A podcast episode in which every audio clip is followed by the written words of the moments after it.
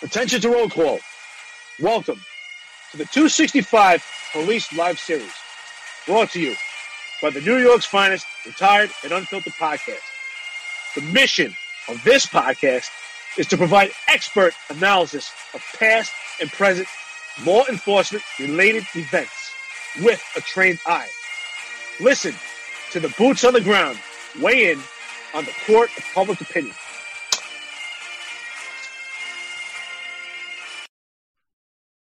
Agency. And they may, they, that's forty-five thousand dollars. That's higher than a police officer's starting salary in the city of New York. That person needs to be able to use our, uh, the city's budgeting software. So do you, do you think that the- a police officer's sh- sh- uh, starting salary should be more than forty-two thousand dollars? Councilman Anybody- Holden, any- I, I, I'm not going to give my personal opinion about what. Why not? Could we draw a better pool of, of officers if we raise their starting salary to say something livable in New York City? That's it, just, you know, you, you don't have to answer it, or, I mean, if, if, you, I- you- I'm not, I'm not going to register an opinion.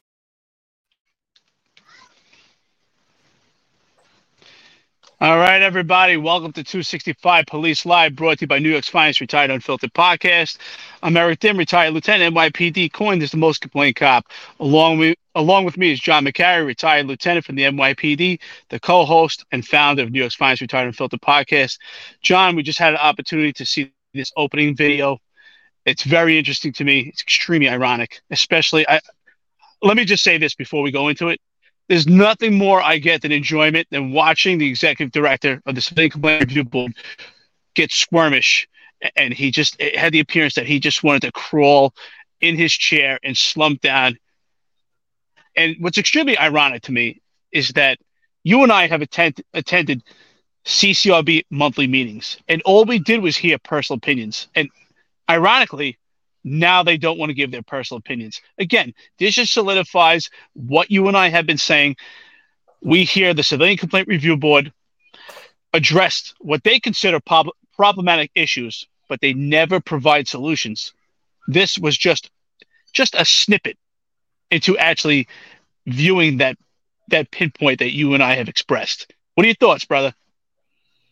Yeah, I mean it's it's very telltale. He won't give an opinion. He can't say that he thinks that the starting salary is too low for a cop because then he's pro police. And he won't say that it's sufficient because then he's then he's against the police. I mean, but clearly to me, you you see bias because I don't think there's a person in New York City currently that thinks 42,000 is acceptable to live or, uh, or on a professional salary in a, in a dangerous profession where you're going to work nights, weekends, holidays, be away from your family, and literally put your life on the line every day and be held to the highest standard in any profession there is at any time in history.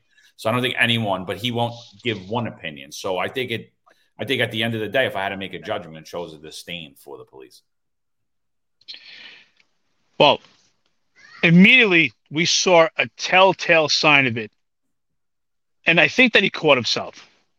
So he was addressed with this question. He started to say, well, the people of the Civilian Complaint Review Board, they have to know these different computer systems or software, which to me, I don't think there's any comparison to a police officer that is actually has his or her boots on the ground in New York City, especially with the increase in crime that we've seen in the anti-police rhetoric and the hate that they just have to deal with the arm of Antifa and the BLM riots. So it's ironic. He had an opportunity, he started to address it. I believe his real feelings were coming out. His personal opinion was that his personnel should be paid more because they have software to deal with. And then he caught himself. And then he realized, wait a minute, I've just boxed myself in. You're exactly right, John. I, I, I can't express that I'm pro police because obviously I'm not, but I can't actually say that I'm anti police. I can express it in another manner, usually when I'm prepared, but he, this was an opportunity to answer a question that he was unprepared for. And that was the telltale sign that he believes that the police are just peasants and below him and they're below his personnel, even though they're boots on the ground. So we have an idea right there exactly what the executive director executive director feels about the New York City Police Department and just cops in general. And, and even the CCRB chair, Arva Rice, she's sitting there. You know, he looks at he looks at her almost for approval. Like, is it all right that I'm not going to give a response on this? And she says the same thing. You know, she's the same person that a week ago was saying that, you know, basically she doesn't look at the totality of the circumstances when it comes to police officers and situations. She only looks at the complainant's point of view. She doesn't care the entirety of the situation. She judges a police officer by their actions solely based on what the complainant said, takes into account none of the experience of the police officer. So that was a clip from uh, the budget hearing yesterday in the NYPD. Um, it was really telltale what happened there. That was just one little clip and kind of jumped ahead. Um, but the the overall riding theme of that whole hearing was budget, and there's a lot of stuff in there. But there's one thing that we want to highlight here today in the show, and it is the CCRB NYPD Department Advocate relationship and what is going on. So, Eric, if you want, um, if you want to just bring us in, and for those who aren't cops, and just break down a little bit of the disciplinary process, what happens from when a cop is found guilty by the CCRB? Oh, absolutely. First of all, I am so excited that you actually brought this to light and you actually pinpointed and you proved the argument that I have been making for several years in regards to civilian complaint review board. And with that, with the department and with the unions, I was met with resistance, including the union lawyers, in regards to my argument on this. But in this clip that we're going to show, it's apparent and it proves the point that I have been making in just a 20, 30 second clip. It's going to prove exactly what I'm talking about here. So, with the inception of the disciplinary matrix, it reflects Section 75 of civil service law, which is employment rights. So, for my cops that are out there listening right now, it's extremely important that you listen, your family listens, and any of our civilian followers. It's important that you listen and understand the dynamics of this because, again, it can get extremely confusing. And there was also some false information that was put out. I know sometimes the, uh, the professors at John Jay that are former police officers are looked upon as experts, but I will say this, and it may sound conceited, but it's honest, it's, it's confident, it's true. We are the experts here. I found a, a mistake by one of the professors at John Jay had put out an article that there's 18 month statute limitations from the time of a complaint, and that's completely inaccurate. So with the discipline matrix, the Section 75 law has not changed. That was prior to discipline matrix, discipline matrix, but it's it's in there right now. What it says, and this is the case. So the statute of limitations for the Civilian Complaint Review Board is that they have 18 months to investigate and dispose of a case from the time of the alleged misconduct. So that means, rhetorically speaking, if John, if you and I made an arrest today and an arrestee makes a complaint one week later, two weeks later, a month later, the Civilian Complaint Review Board will have 18 months from the time of the arrest. That's the date of the incident of the alleged misconduct, not the date that they made the complaint. 18 months. The Civilian Complaint Review Board has to investigate that case and dispose of it. What does that mean? Either substantiate it, or come up with a disposition, they have to make their determination.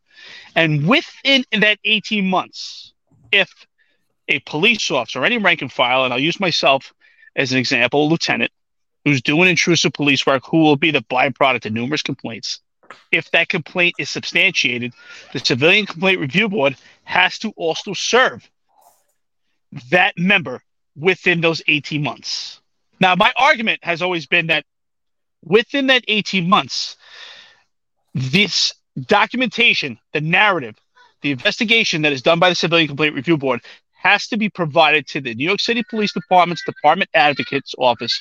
It has to be vetted through different layers before the New York City Police Department can accept it and the Civilian Complaint Review Board to actually proceed with charges, which means a police officer will be served with administrative charges. From there, they'll have the opportunity to either take it to trial or take a plea, some type of settlement, according to what's in the disciplinary matrix now. And this part where police officers including myself, the Civilian Complaint Review Board only has three attorneys assigned to the Civilian Complaint Review Board. So they do not have the manpower to for the police officers to have due process, the members of service, to take these cases to trial. Now, the other caveat, which I take, which I find extremely problematic, and it has been weaponized and utilized to for an abuse of power, is the COVID extension that was authorized by the governor. Now, how it worked, and there's been some argument with this. I, I've read, I've read some case law on it. There was some cases in regards to this. March 20th of 2020, the clock stopped for investigations because of COVID. November 3rd, it ended. So from March 20th, 2020 to November 3rd, 2020, the clock stopped and it restarted November of 2020. Now, with that being said, the Civilian Complaint Review Board has completely weaponized. And in several of my cases, I was served with charges and specifications uh, according to Section 75, which means that I would have to face potential discipline or have the opportunity to take a trial, which I did not because uh, their manpower. But with, that being said, they exceeded the statute of limitations with the 18 months. And in addition, the time that was added on for the COVID extension, they exceeded that as well. So there's also a caption in the statute of limitation that says, if the case can be proven to be a crime in court, the statute of limitations can be exceeded. Now, my argument has always been if that's the case, the Civilian Complaint Review Board can continue to be an investigative body. They can refer it to an agency, but they cannot dispose of charges themselves. So that is my argument. I'm actually exploring and doing the research on that issue, and I'm pretty confident that I'm correct in that matter that they cannot dispose of discipline. I was actually charged with forcible touching and assault for a case that exceeded the statute limitations and exceed the of limitations with the COVID extension. I was served about three years later after the arrest. And with that, they charged me with forcible touching and assault. They charged me with crimes. They didn't charge me administrative charges. However, because of the 50A, if you actually look at the 50A, it will still say substantiate. That's why I want to be the catalyst for this change. I was found not guilty. So it's not reflected in the 50A. Now we're going to show you this clip. What's important about this clip is it's been my argument, and it's proven here, that the NYPD needs a sufficient amount of time to vet these cases to ensure that the Civilian Complaint Review Board has a correct narrative that matches the department policy that they indicate that the member's service had violated. And this has to be factual. It has to be in the documentation with the narrative. We can't just say Eric Dym used excessive force and not present what procedure they violated. And what the Civilian Complaint Review Board doesn't also understand is that a police officer, a member of the service, does not have to retreat. Yes, they use these bu- buzzwords, de-escalation, but there is case law. Police officers are not required to retreat. They are they they are, are going to continue their mission. That means it's making arrest if force is used. So there's a lot of arguments with that. So the NYPD is supposed to have a, submission, a sufficient amount of time to vet these cases. What that amount of time is, we don't know. We're going to have to explore that. So, John, with that being said, let's play this clip and then I, I would like us to s- discuss it. So, I just want to sum it up for everyone 18 months is the statute of limitations. COVID provided an extension that the Civilian Complaint Review Board weaponized while they were still working via Zoom while all the cops had their boots on the ground.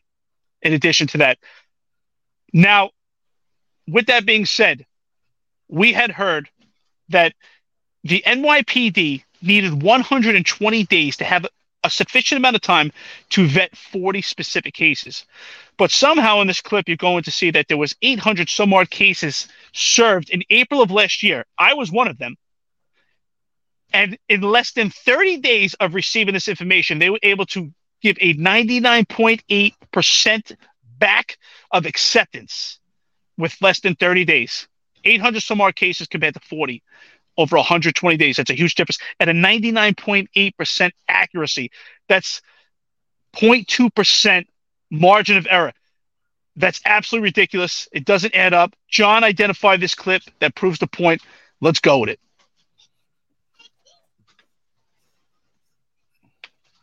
It was never the goal that we would decline their cases.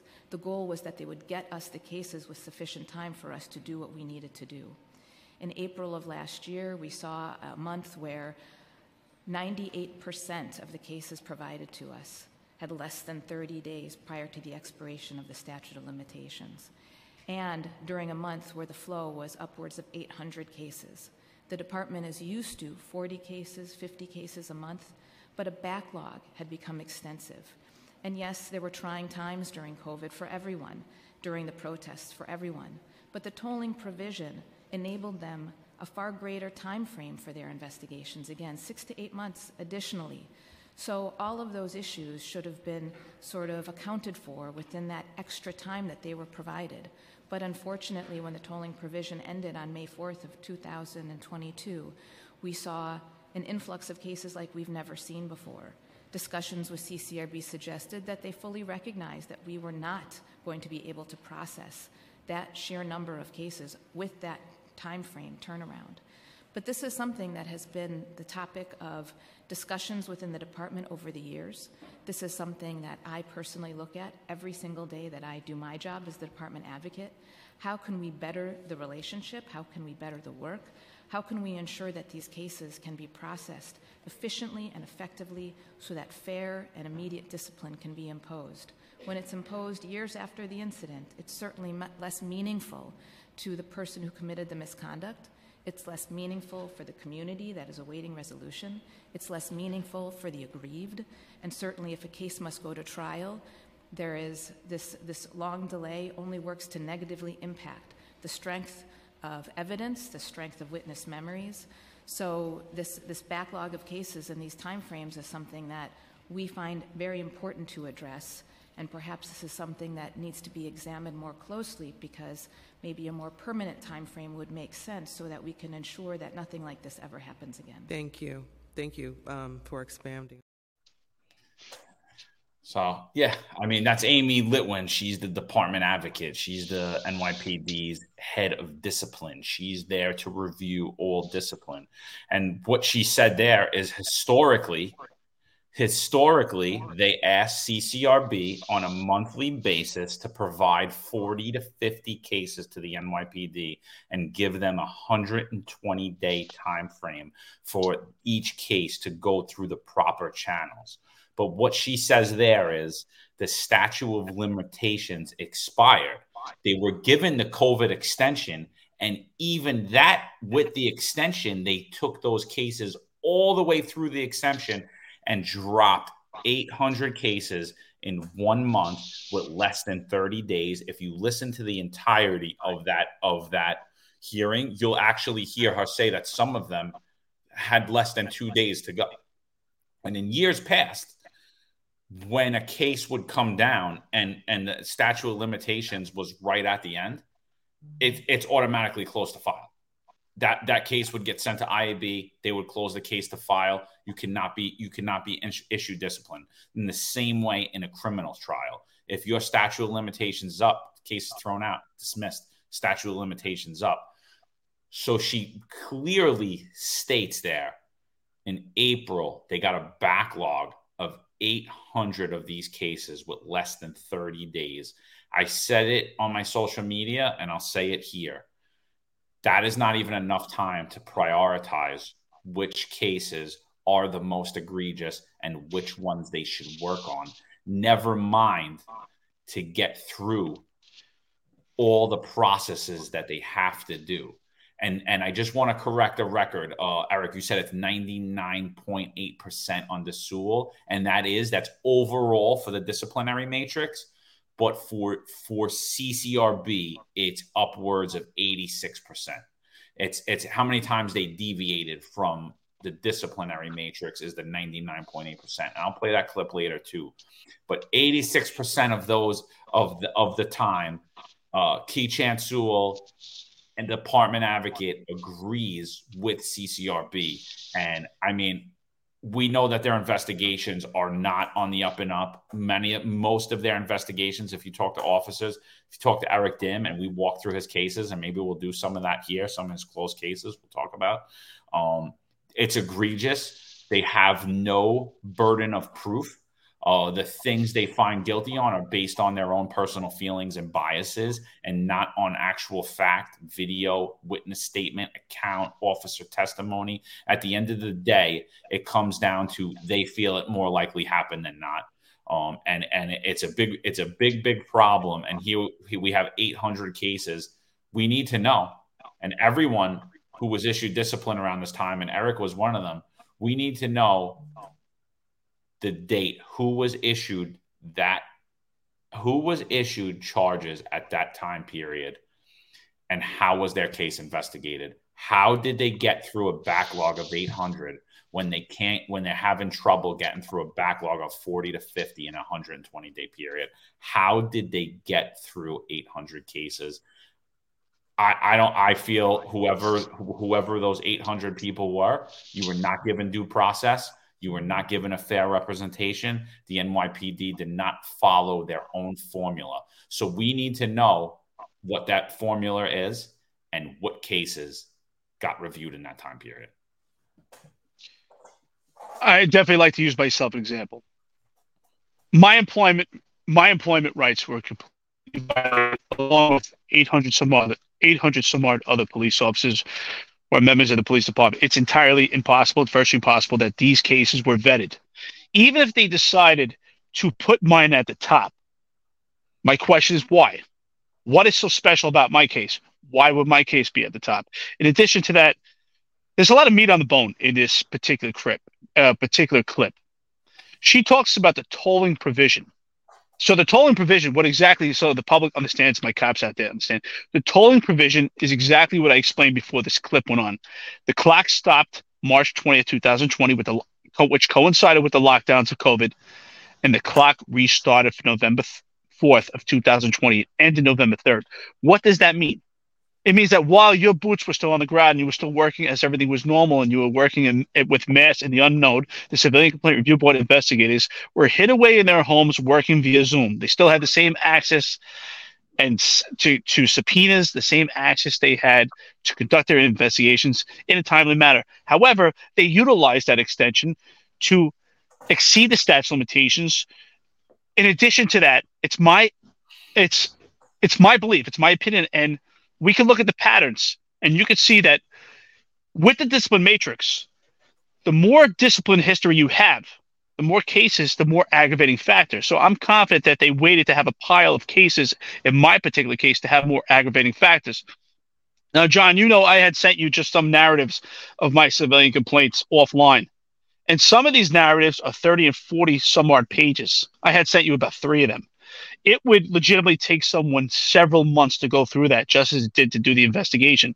Now they exceed the statute limitations. Uh, On my case, they exceed the 18 months. They exceeded the tolling provision extension. Just as you said, I was not given due process. I was served. I was served eight sets of charges the calendar year from September 2021 to September of 2022 all my cases had stemmed from 2018. The last civilian complaint review uh, civilian complaint I had was June 4, 2020, which emanated from the riots. All my cases were old. By the time I was served, they were three years old. The last one was for shooting. We apprehended a shooter on November 1st, 2018. I was served with it also 2022. It was almost four years old. They exceeded statute limitations several times, but yet I was served, and they circumvented it by charging me with the crime statute. Now, it's my belief, it's my opinion, I'm going to explore this, is that they can investigate it, but they cannot serve me with charges for a crime. What sufficient basis do the Civilian Complaint Review Board investigators have to charge me with a crime? That would be the DA's office. That is not in their purview. However, they did utilize that. I do believe they could investigate it and forward to the DA's office, but it's not them who could actually charge me. But they charged me with crimes in a civilian case according to Section 75 in the administrative trial the department advocate's office. So now I, it's uh my opinion right now. So John and I at New York's Finest Retired and Filter podcast, we're going to compile some data. So I'm reaching out to the police office, to the members that are watching this podcast. I was served in April of last year with three cases on one particular day. I was called and harassed numerous times by the department advocates, department advocates office. The day, the day the statute limitations was supposedly uh, up to be served. and that was after the statute limitations was exceeded. I was, I was told that normally the department advocate's office closed at five, but I was told that they would wait for me. And they waited for me at eight o'clock at night. And that's when I received my charges, its specifications. So for any cops out there, any members of service, if your your vacation was suspended and you had to be served with charges, if you were told you had to come in, it was going to expire that day, as my case, or if you were served in April at all and your case was extremely old and you did not get due process, as she just said here, you would not get due process because my cases were all were three to four years old, and I was told I would have to wait another three years to take it to department trial, which is extremely excessive, and not due process. If you were one, uh, if you had a particular case just as such as I did, reach out to us at New York's Finest Retired and Filter Podcast. Please reach out to us through the website and let us know we're going to compile data. It's my opinion, and it's John as well. We'll probably probably get about 800 to 1,000 members that have had their civilian employment rights according to Section 75 violated. Yeah, so I mean, just what Eric's saying there is they went past due process first off, so he should have never even got served. They went past the due process of them even having the ability to investigate the case. Then they said, "Oh, well, we have the COVID extension." They went past that due process as well. Then they said that that Eric was guilty of a crime, assault. They run it by the DA. The DA says, I'm not charging, right? That's it. The statute of limitations are over. Once the DA says that's it, but no, they still held him on that crime to continue to investigate, to be in order to serve him with papers and issue discipline. I mean, what we just heard from her is it, it may seem like a defensive position to you, but what you're really hearing is collusion. You're hearing collusion between the CCRB and the NYPD. And I and and you know and I and I hate to bring this part up. I really do. I really do. I hate to bring this part up, but but the fact of the matter is is we don't deal in discipline, me and Eric. We're not on the job anymore. There were plenty of people that listened to that same city council hearing thanks to me and Eric, because now all of a sudden your unions are now sharing the city council clips like I've been doing this past year. Um, and that's fine. And I'm very happy about that. And I think that's exactly what they should be doing. But they heard what was said. And I think that they know what's going on without even hearing that. I think we just got privy to it by listening to this. Where are they in this? Their members were served without due process. They were denied promotions. They had vacation days taken from them. Some might have been fired. Some might have been suspended. Lives completely altered to bow down and kneel to the progressive movement, to the CCRB, who's out there improperly investigating these cases, incompetent enough that they can't even investigate your case in a, in a timely manner. And instead of the CCRB, I'm sorry, excuse me, instead of the police commissioner, instead of the department advocate stepping up and saying, you know what, you did not meet the 120 days we gave you. I'm very sorry. That falls on you. These cases are, there will be no discipline issued. Instead of them doing that, they took 800 cases and they discriminatorily issued issued issued um, discipline and took days from you, took money out of your pocket, suspended you, maybe did exactly what they did to Eric, forced him into retirement, denied him promotion to captain, and and basically destroyed his whole disciplinary record to the fact he couldn't even sit around and wait the three years. He couldn't sit around and wait the three years for the department trial because he knew they were going to keep investigating him and everything would be termination. So, right now, we have the most complained cop sitting here in the room right now. It's my contention he's not the most complained about cop. It's my contention that he should have never received discipline for any of it. They were past the statute of limitations. That was one. That was the first thing. So he should have he should have never been charged for that. Then in then they get an extension. Did that extension, did that extension just give them the right to investigate? We're looking into it. We don't know. We don't know right at this moment in time. Did that extension give them the right to issue discipline after that 18 months? We don't know. That's a question we have. But then after that, when that expired, they said, you know what? We're just going to charge Eric Dym with a crime. CCRB cannot charge us with crimes. So, but they did it to circumvent the due process that was needed. And the police department went along with it, and the union stayed silent about it. This is egregious. We got to get to the bottom of this. Absolutely. For our viewers right now, I want you to actually just listen to this, grab onto it, and just think about it momentarily. What she said exactly that typically for, it takes 120 days, okay? There's an average of 30 days in a month. So please do the math on that to investigate and vet 40 to 50 cases. And now we're bombarded with 800 some odd cases. And in less than 30 days, we're vetting those cases. It's virtually impossible. Some of these cases were actually handed to the New York City Police Department Advocate's Office within days of the actual statute of limitations being exceeded. Now, another caveat which the police department failed to look at, which is obvious they didn't vet it. I was served with three cases in one day in April of last year. And those cases emanated from two were from 2019 and one was from 2020. So, how did the NYPD NYPD not identify and say, "Wait, hold on a minute. These all these cases have exceeded statute limitations, but somehow you've had the ability to serve all three in the same month." Now, if we don't see that that is done on purpose to weaponize the discipline matrix, done on purpose to get these cases in. They obviously were held back to to put these in at a particular time.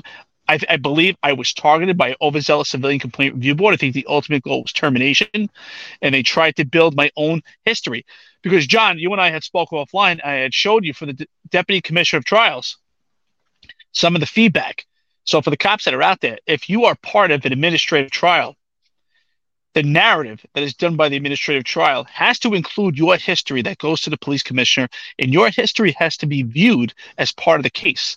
And in that case, the history said I had no discipline history. I had a five on my eval the last three years in a row, which five is the top you can get. And yet that was not a consideration. I had no discipline history. So the CCRB was building their own disciplinary history for me to weaponize the discipline matrix. Again, I'm reaching out to the police officers, sergeants, lieutenants, even inspectors that were hit with charges that emanated from this from these uh these George Floyd riots. Please reach out to us. We're going to compile the data and build a list of how many people have been affected by this. I'm pretty confident we're going to get about 800 to 1,000. She just said it's impossible that they vetted these cases correctly. For most of us, the statute limitations were exceeded several times. It's my opinion. I'm going to explore it. John agrees with it as well that the statute of limitations was exceeded. It's it's our opinion that the, the the tolling provision gave them the right to investigate it. They can actually dispose of it in their own manner, but they cannot actually impose any discipline on you, which happened to me, and I'm sure it happened to many of you as well. So please, if you're listening to this, you must reach out to us immediately. We need to compile this information. We need to take a stance, and we need to explore this and find out exactly that's what we're going to going to do. I'm pretty confident. Now, it does say with the statute of limitations, if proven to be a, a crime, that they can exceed the statute of limitations. But as far as charging a crime in a civilian trial, it doesn't appear to make any sense. That should be something that's handled by the, uh, the district attorney's office. That's been my argument. Uh, I, again, I was met with reluctance and resistance. In addition to that, I think this was very telling about due process. Due process should be the most important thing. Again, I was served with cases four years old. I was told I would have to wait three more years for a department trial. By that time, it would be almost a decade. Information I could not even rely anymore. Information that was not even relative.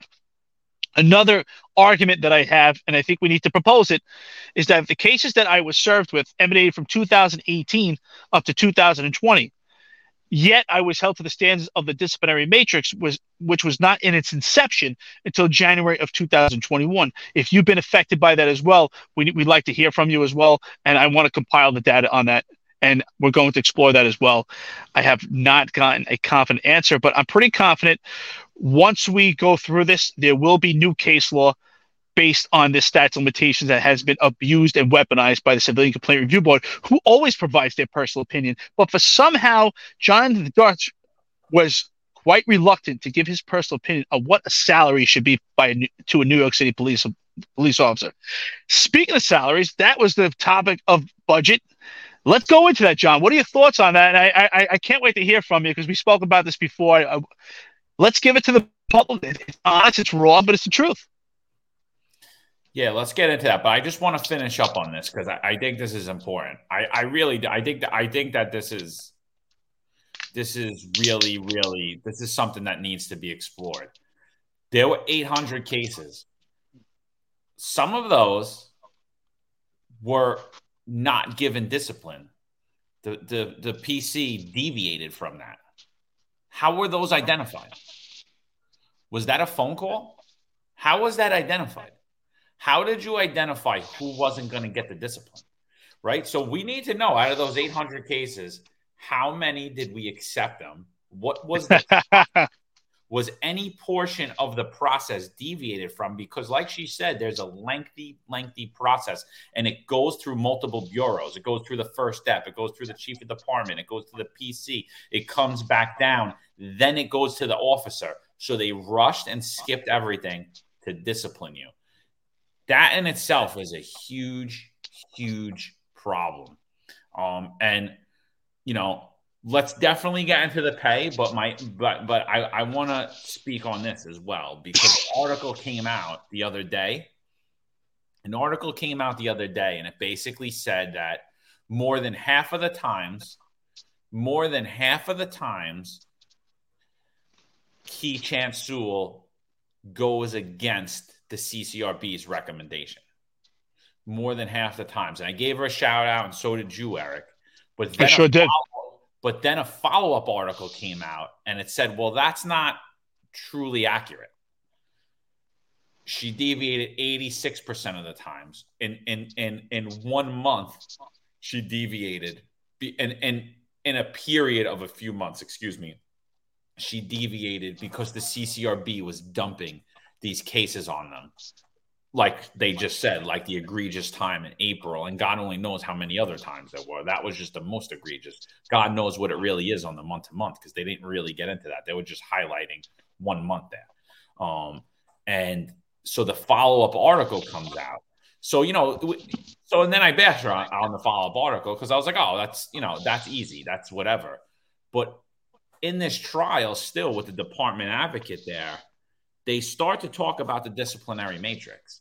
And you know, me and Eric have spoke on the disciplinary matrix and how unfair it is, how it doesn't make sense, how it's unreasonable and unattainable for you one to not violate it and two the penalties you're given and the aggravating and mitigating factors are subjective and discriminatory and can be bent any way they want um, but and and in the beginning of that, the police commissioner says in the beginning of this of this hearing, the police commissioner says that it's a living document, the way that Dermot Shea wrote it. It will change over time.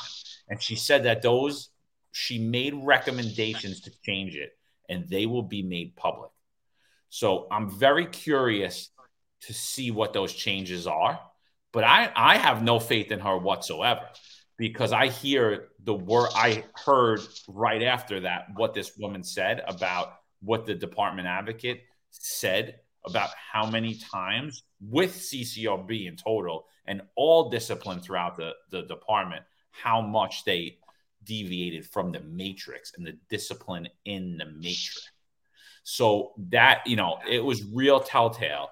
I mean, Eric, what do you think is going to be the recommendation for her that she's going to give. She says she's going to make it to the public, changes to the disciplinary matrix. Well, I think that's complete hogwash. I think it's just virtual signaling at, this point. I don't think there's going to be any changes. I think she's just buying time. It's great. It sounds sexy, but even in her case, she claims that there's going to be modifications that we have to explore it. But yet, she has actually deviated from CCRB's recommendations less than even her predecessor, Commissioner So where is the modification? See it? I don't see it happening at all. I think that it's completely obvious that if any cases were deviated, I'm sure there's some diversity inclusion there and potentially nepotism. Other than that, what is the vetting process? She said it in this interview. I'm, you know, listen, I was going to talk about pay, but I didn't want to bore you with this stuff. But you know what? I guess we can go on with it because it's just it just just so much meat on the bone with this. There's so many layers to peel back here. She said it has to go through layers such as the police commissioner's office, the first step commissioner's office, the department advocate's office. And you and I know what's the slowest thing in the New York City Police Department or any government agency is logistics.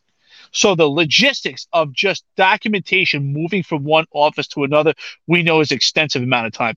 And I can actually reflect on it. I think my cases completely mirror exactly what they're saying and just proves the case of how my employment rights, I'm sure many others were violated as well. And we're going to speak to you because you're going to reach out to us. I was served with charge and specifications. My trial actually commenced in January of 2022 for an arrest that was made in March of 2019. The trial did not complete until June of 2022.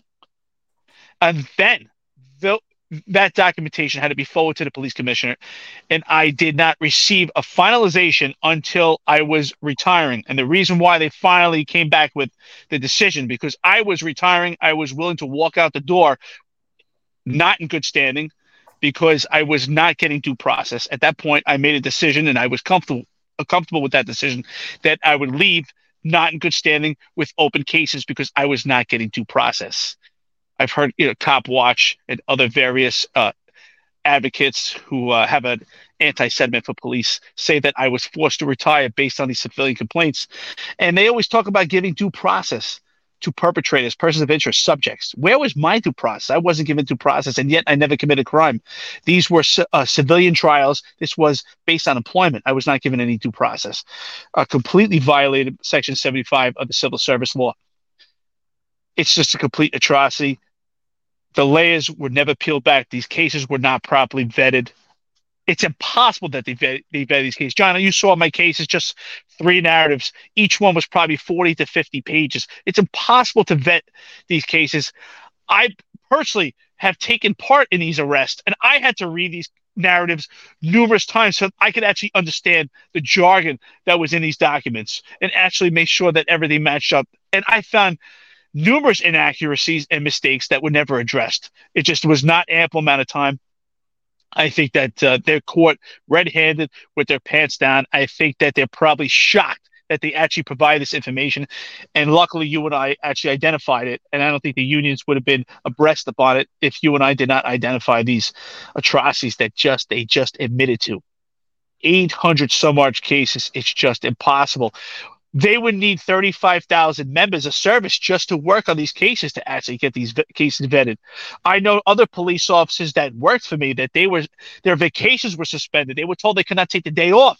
They were told if they were sick, they would be served at home, and they had less than 30 days. Some of these cases were served within days, and they were told to come into the department advocate's office to get served, including myself. I had to, they waited for me till eight o'clock at night to serve me for something that wasn't even properly vetted. Three cases at one time that were three to four years old.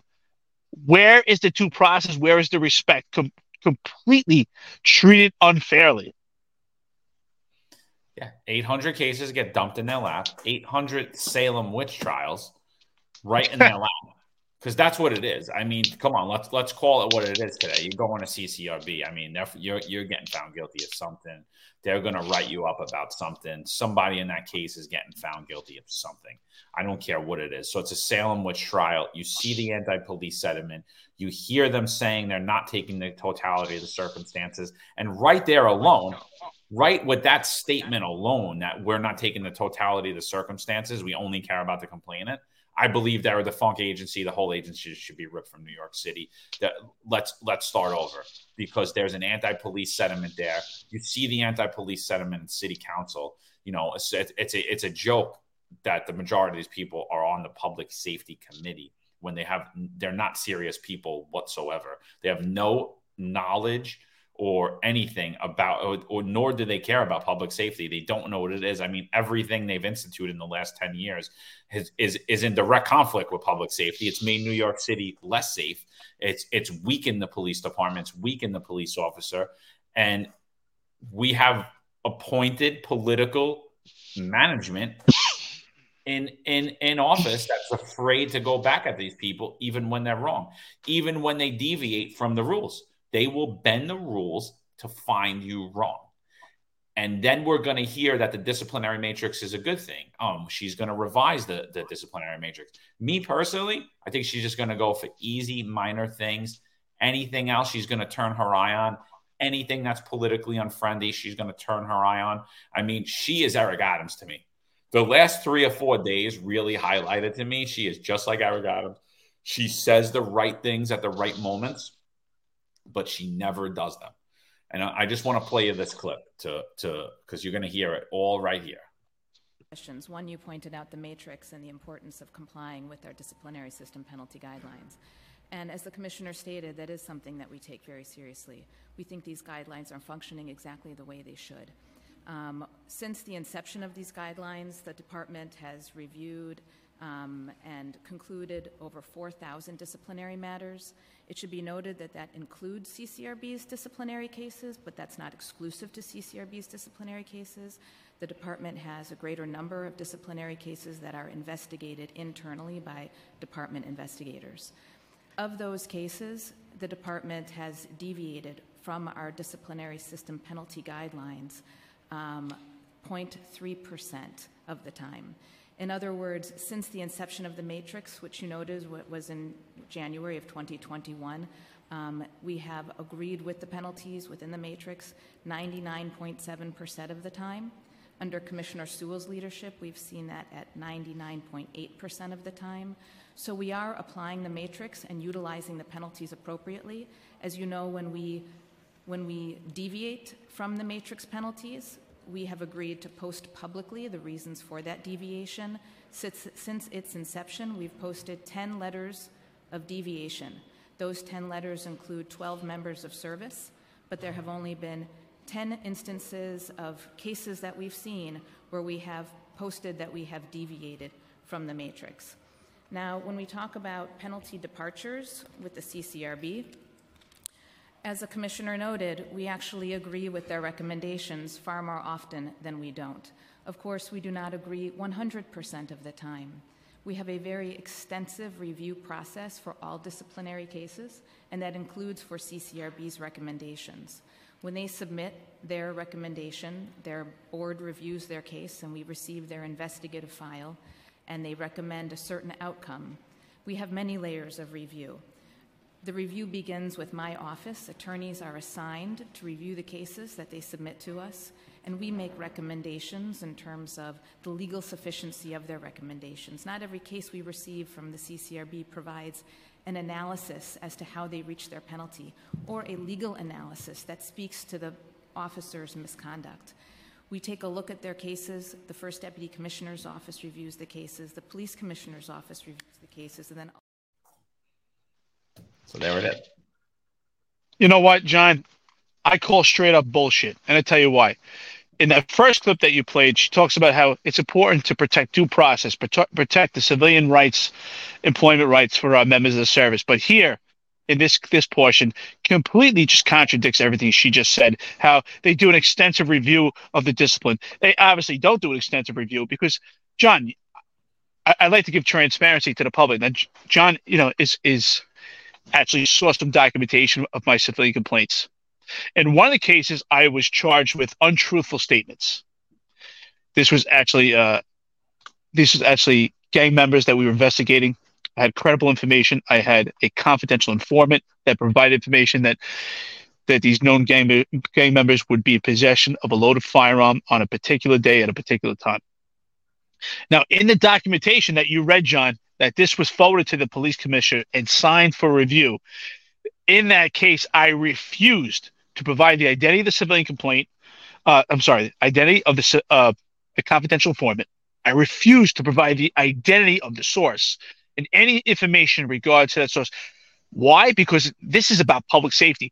The Civilian Complaint Review Board says that they're about public safety, but they wanted me to re- release the information of a confidential informant and put this person's life at risk. And I refused to do that. And with that, I was charged for untruthful statements. John, you are my witness. You saw the documentation. That was forwarded to the police commissioner. That was part of a plea deal on my way out towards retirement. And in it, which is another inaccuracy that I identified, the Civilian Complaint Review Board indicated that I did not have any documentation to reflect that there was a confidential information or a credible source of information in regards to this encounter. Nowhere would that be documented, and I would not provide that information because the ultimate goal is to protect that source. It's about protecting life and preserving safety. And the audacity that the Civilian Complaint Review Board wanted me to release that information and I refused to. I was found guilty of untruthful statements. That's a complete flaw. That was not reviewed. That was not that did not go through layers of extensive review by the police department. Again, we need to look at this also. She said there was 10 letters that were posted public of 12 members of service that they deviated from. How did they find 12 members of service to deviate from? I'm sure these were very simplistic cases it's very easy to go public where someone didn't present a business card or something that doesn't have a political agenda or something that would be politically charged. That would be showing real leadership and challenging the Civilian Complaint Review Board's ideology and how they prove cases not in, not coinciding with department policy and law, completely violating due process. Yeah. So just to sum up, like what what we're saying, we're saying there is cohesion between the CCRB, the NYPD. Um, the NYPD does not want to be called to the carpet and not come up with the numbers. It's almost like a CompStat game now. They don't want to have the numbers that they're deviating from CCRB because they don't want to answer to their leftist masters who hate the police and are trying to abolish it. Our unions are aware of it. Your unions are aware of it, and they're not pushing back. They're letting your cases go through. Eh, what are you going to do? Oh, Caban's a great guy, right? Caban's a great guy. He's walking around with his harem. He's walking around with his harem. I haven't heard the guy. I heard the guy speak one time, and now I know why he doesn't speak. But I heard him speak one time. He's walking around with his harem. He gets all his buddies promoted, but he he he should be pushing back at this man. So he's you know he might be a good guy to have at a barbecue, but he's not a good guy to have in the first step spot. That's for damn sure. You know, because he's staying silent. I, you know, I, am gonna I'm gonna finish watching the whole city council hearing because I want to see if he talks at any point in this. Um, I recommend he doesn't after hearing him speak, but you know, it's it's it's it's really egregious, man. It's real. It's really sad to watch this department get torn to shreds, and that's what's going on. It's, it's being torn to shreds Oh, if it's not the vaccine mandate, if it's not CCRB, it's the disciplinary matrix, it's the internal pressures, it's the internal policy, it's everything that's coming down the pipeline. It's the diversity, equity, inclusion bullshit. It's everything is intentionally. At the same time, they're saying, "Oh, we, we don't know why it's a hiring process." At one point, they they have one of the commissioners saying, "People like to work remotely now." People that become cops aren't trying to work remotely. People are fleeing this department in droves and going to departments for less pay and less benefits. But Eric, 100%. Let's talk about the pay. But I mean, that's always the number one reason for the for the exodus that's given by the police experts, by the job, by our unions. You know, it's always been our contention. Yes, it's high up there, but it is not the sole reason. It's not even close. If it was just a pay, these guys would still be here because the bottom line is this they're leaving. The majority of cops that are leaving are leaving for less money and less benefits. So the, it just it falls on its face right there. Oh, I know one guy that left for the MTA. I know one guy that went to the Port Authority. Congratulations! I'm talking about all the guys that went to Florida, Tennessee, North Carolina, Georgia, everywhere out of the state to little departments upstate. I'm talking about all those guys. They make less money than they did as a police officer in New York City. And you know what? You know what they all tell us? I'm much happier. My life is much better because it's the internal nonsense that's destroying this department, and it's the lack of leadership, and it's the city managers that are sitting up there commanding big pay as the reason. So, Eric, I'll pl- I'm gonna I'm gonna play the clip now. This clip is gonna be of Bob Holden asking the police commissioner, giving his opinion, and asking the police commissioner what she's gonna redo to recruit and retain.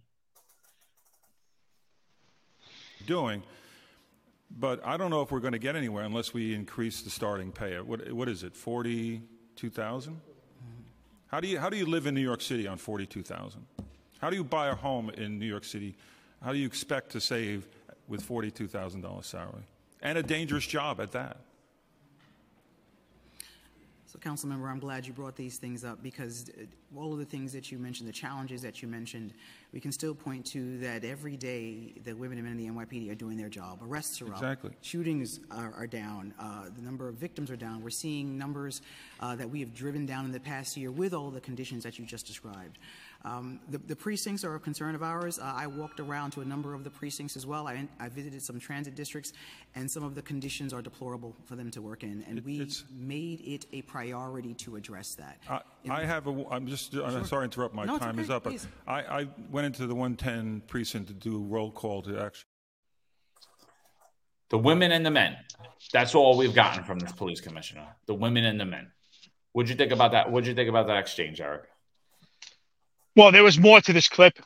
Uh, obviously, we don't have all, all the entire clip to show, but in that exchange, she never actually addresses the question. She kind of sidesteps it. Uh, she really evades the question, kind of gives some sexy answers. She talks about how even with all these challenges the police officer facing, they're still out there doing their job, and people still want this job. They want to come for the training, which I think is kind of laughable at this point because we know the le- the training has been completely downgraded. The training is a joke. We know it. We see these videos. We see police officers getting their ass kicked on a daily basis. You don't have to. The requirement for a mile and a half is out the window. Other requirements out the window. The standards of hiring are based on loose, loose standards. The recruitment efforts. It, it's it, it engages this whole ideology, diversity, inclusion. It's not about organically getting the most suitable uh, candidates. Why? Pay is important. I agree with you, but it's just one component. What she doesn't address, and I'm sure the union's not going to like this, but it's the reality. We are here to address the truth. So there's been some contract talk, and with that contract talk, we've heard this sexy talk about a pilot program with a chart that's supposed to increase the quality of life of police officers. 12 hour tours, three on, three off some 10 hour tours, which would be four on, three off, four on, four off. And with this, there would be less commutes to work. The ideologies, there was would be better quality life. Pay is important, yes, but with pay, there should be other factors talking about the quality of life of police officers. That I never heard it being addressed. The the PBA had an entire meeting addresses the issue with the chart. This is supposed to be the sexiest thing going. This is supposed to uh, accumulate to retention, but yet we never heard this out of the commissioner's mouth. All we heard is that people still want this job. Basically, what she's saying, the job sucks. Yeah, the precincts are terrible, the streets are terrible, but they still want the job. We're still getting them. What she doesn't tell you, who they getting. She doesn't tell you that the police officers we're getting now are meek, timid, and docile. She doesn't tell you that the police officers they get now, as soon as they're in, as fast as they get trained, they're out the door going to another department with an NYPD certificate. She doesn't mention that at all. That she negated from the question. And I think his question was very fair. But these questions are completely sideswiped. I don't know why that we're fooled to believe. I constantly hear it. John, you hear it ah, Commissioner Sewell's great. She never got a chance. Basically, that she's the best thing since sliced bread. Where is it? I've been fair. I want to give her the benefit of the doubt, but I have not yet seen it. Again, 98, 99.8% of the time, the, she has found that the Civilian Complaint Review Board has been accurate with 800 some odd cases being served a month. She finds that the police officers still want this job with this ridiculous amount of pay and they have to file residency requirements that she does not have to file in addition. That's another problematic issue. John, what are your thoughts on on her response? I mean, it's absolutely, absolutely very telltale of the future of this job. There is no leadership. There's no plan. Right? She got at one point in there in that council hearing. If you go back, and I recommend if you're on the job or you're in the media, I recommend you listen to the whole thing because there's a lot of doozies in there. Uh, I'm still actually going through all of it. Some doozies. doozies. But at one point, she says, "Oh, you know, we're going to hire 500 more people." You know, when me and Eric came through, I think my academy class was 1,800, and we retained a lot of the 1,800, and a lot of the 1,800 are still on, and inspectors, and detectives, and sergeants, and lieutenants, and captains, and you know, we retained a lot of that. And now you're getting classes of 500 people you know at in the same intervals as you as people are fleeing this job. And the majority of that 500 are leaving right away. So what you know and so it's just disingenuous to say that people are still taking this job. But it's very telltale. I mean we hear that you know the commissioner worked in Nassau. We're hearing this, you know, particularly from the PBA. The commissioner worked in Nashville. She's all for the modern chart. She wants you guys to come in less. I don't believe that because I don't believe that the police department wants you to come in less. If anything, they want you to come in more. I mean, and we can clearly see that they're over. They're, they're blowing out the overtime budget, and that was the whole thing about about this meeting. Is like, why are you why are you blowing out the overtime budget? And they blamed it on the transit. They blamed it on the transit plan, and they said the transit plan's unsustainable. And at some point, they're going to have to pull back from it. But they don't know how they're going to do it. They never addressed it. They don't know how they're going to pull back for it or when they're going to pull back for it. They're going to do it when they're told. And then they'll come up with some other cockamamie decision at that point. But as of till then, they're just going to work you to death. That's it. I mean, you're in your 19th year. I mean, good for you. You know, I'm jealous. You know, but you know, it, it, it you know, it is what it, it is. What it is. They don't. There is there is nothing there. So she doesn't bring up the modern chart. She doesn't bring up the possibility of you getting a contract. It's very telltale to me that that contract probably not that good.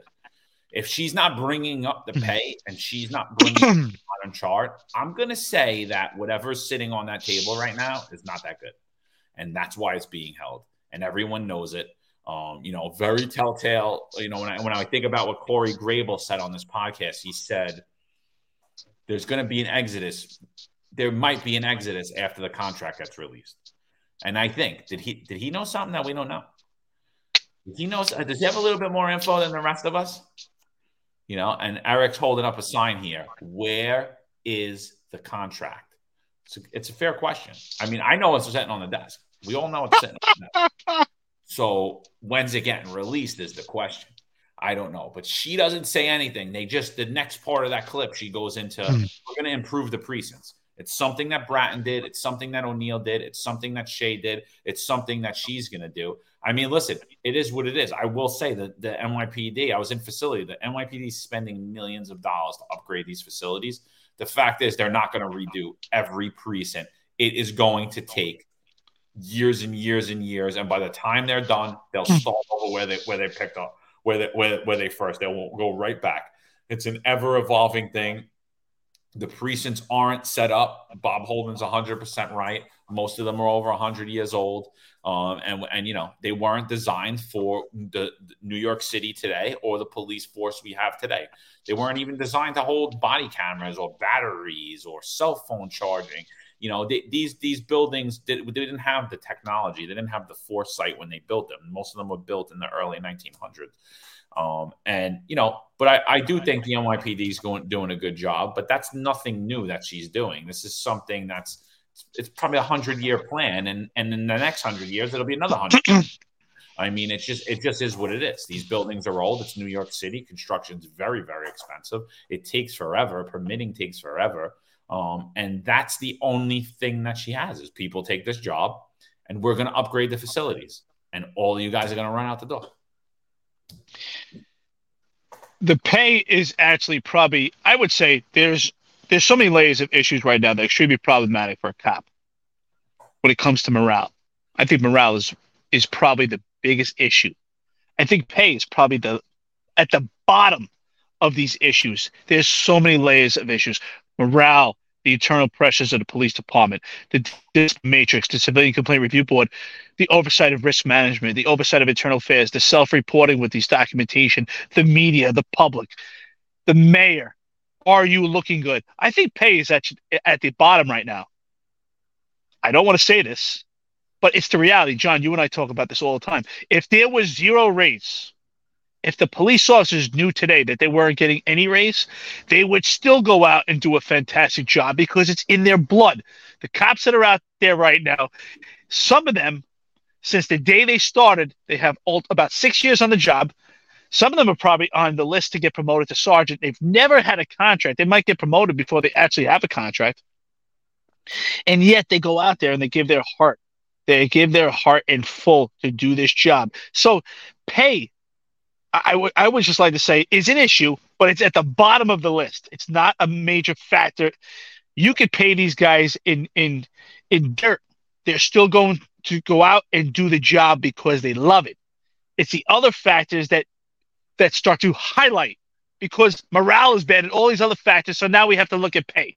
But if that, if everything is great, the quality of life is great, the cops are happy to come to work.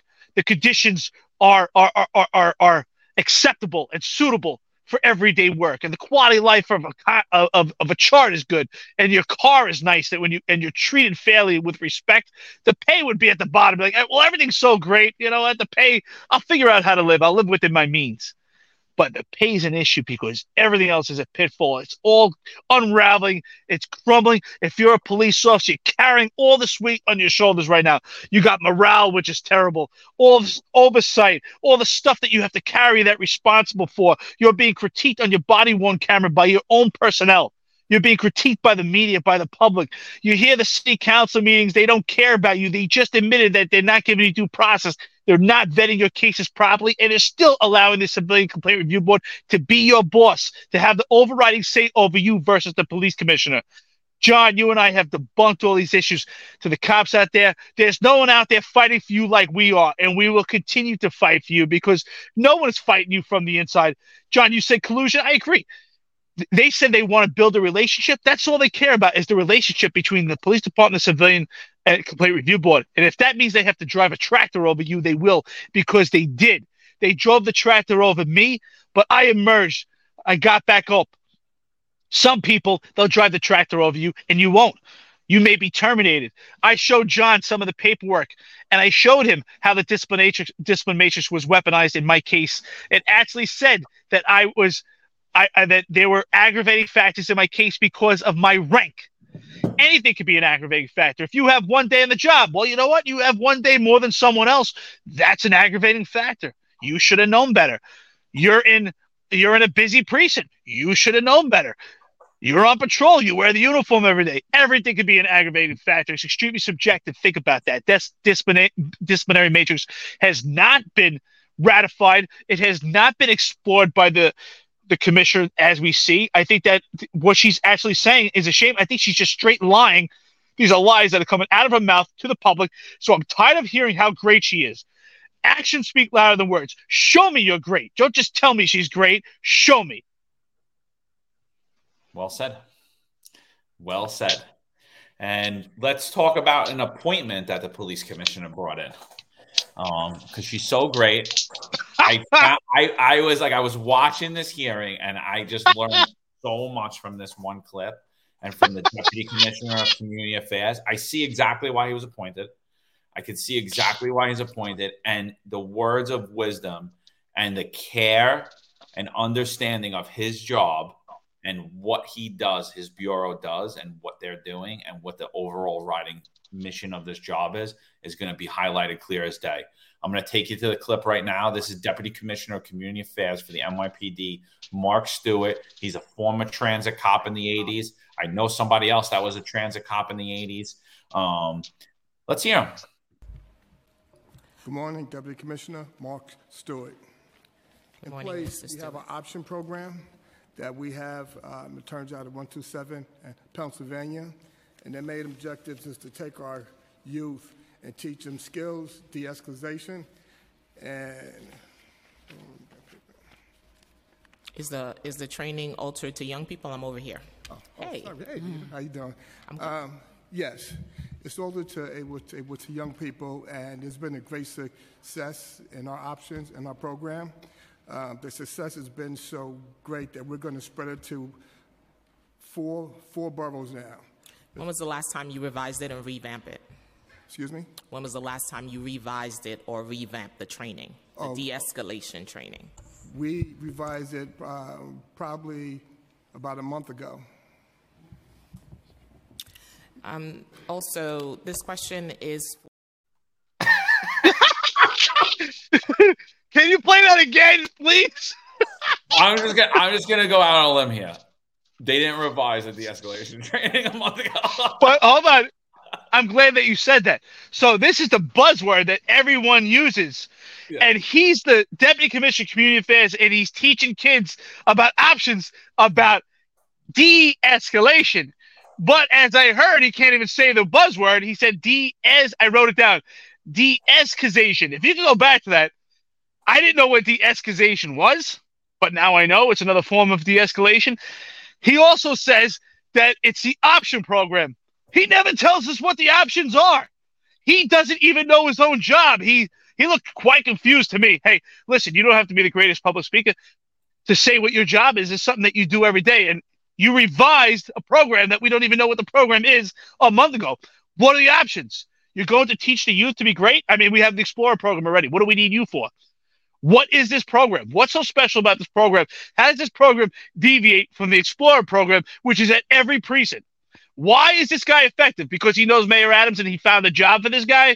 Because I don't understand what he does. I want to know if I have an opportunity. I think I'm going to call One Police Plaza and I would like to know what are the options program because I know young kids that might need to take part, but we have no idea what these options are in the de escalation. I thought it was de escalation, but it's the de escalation. The big buzzword. You can't even pronounce it. You idiot. You are a fool. How do they hire you? Ridiculous. I mean, we know how they hired him. Nepotism. It's he's obviously Eric Adams' friend. Keechant Sewell, although she appointed him, was told to appoint him. Um, and you know, I, I find it funny. I was reading an article the other day about uh, Danielle Outlaw, the uh, the uh, the police Yes. chief for Philly, and she wouldn't take the NYPD job. And this is before that we even had a deputy commissioner of public safety, before that title even existed. And she said, "I'm not going to be a police commissioner." Answer to Phil Banks. So, I mean, that was obviously told in those interviews. So, I mean, let's put that out there. So now you have his buddy, his transit cop. He's placed as the as the as the as the deputy commissioner. He has the assimilated rank of three star chief. Um, and it's obvious he doesn't know his job. I don't care how he pronounces words. I don't care that he sounds like a mush mouth. I do sometimes too. So do you, Eric. I really don't care. I don't care that he can't pronounce the word. I would have liked to see I would have liked to see her actually question him. Like, what do, what do you do there, Commissioner? Like, what's what's your job? Tell us about the options program. Uh, tell us what de-escalation. What what happens in this de-escalation training? Because I saw clear as day he was fumbling with those papers. He didn't even know what to say when he was asked. He couldn't tell you his job, which leads me to believe that he's not doing a good job there. That's a no-show job for him. I got a I got a lot of little birdies tell me a lot of little things. And a lot of the things I hear are that the women in his office are very not happy and do not feel comfortable around him. It's very, and I think we're going to have a guest on the show come on and talk about that at some point because his name's ringing a bell to me more and more now. Um, but you know, that's something we'll explore at a later date.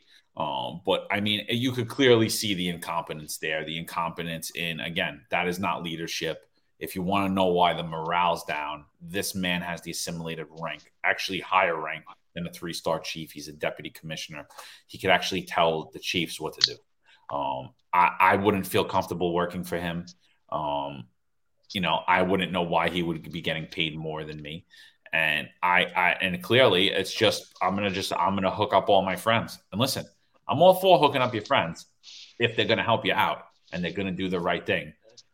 I would love to see this guy in another city council. I don't know how everyone in uniform or not in uniform on the police department was not laughing at him because I guarantee everyone else in that room was.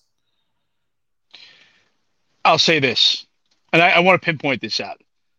I'm not making fun of him because the way that he says the escalation as a mistake. I have plenty of friends that have accents. English is their second language. Uh, one of my best friends, he's from Brazil.